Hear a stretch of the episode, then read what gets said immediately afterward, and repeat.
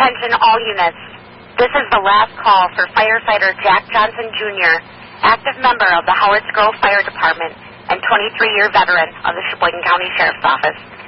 You will forever hold a spot in all of our hearts. May you rest in peace. Firefighter and Corrections Officer, County Unit 237, Jack Johnson, Jr., is 1042.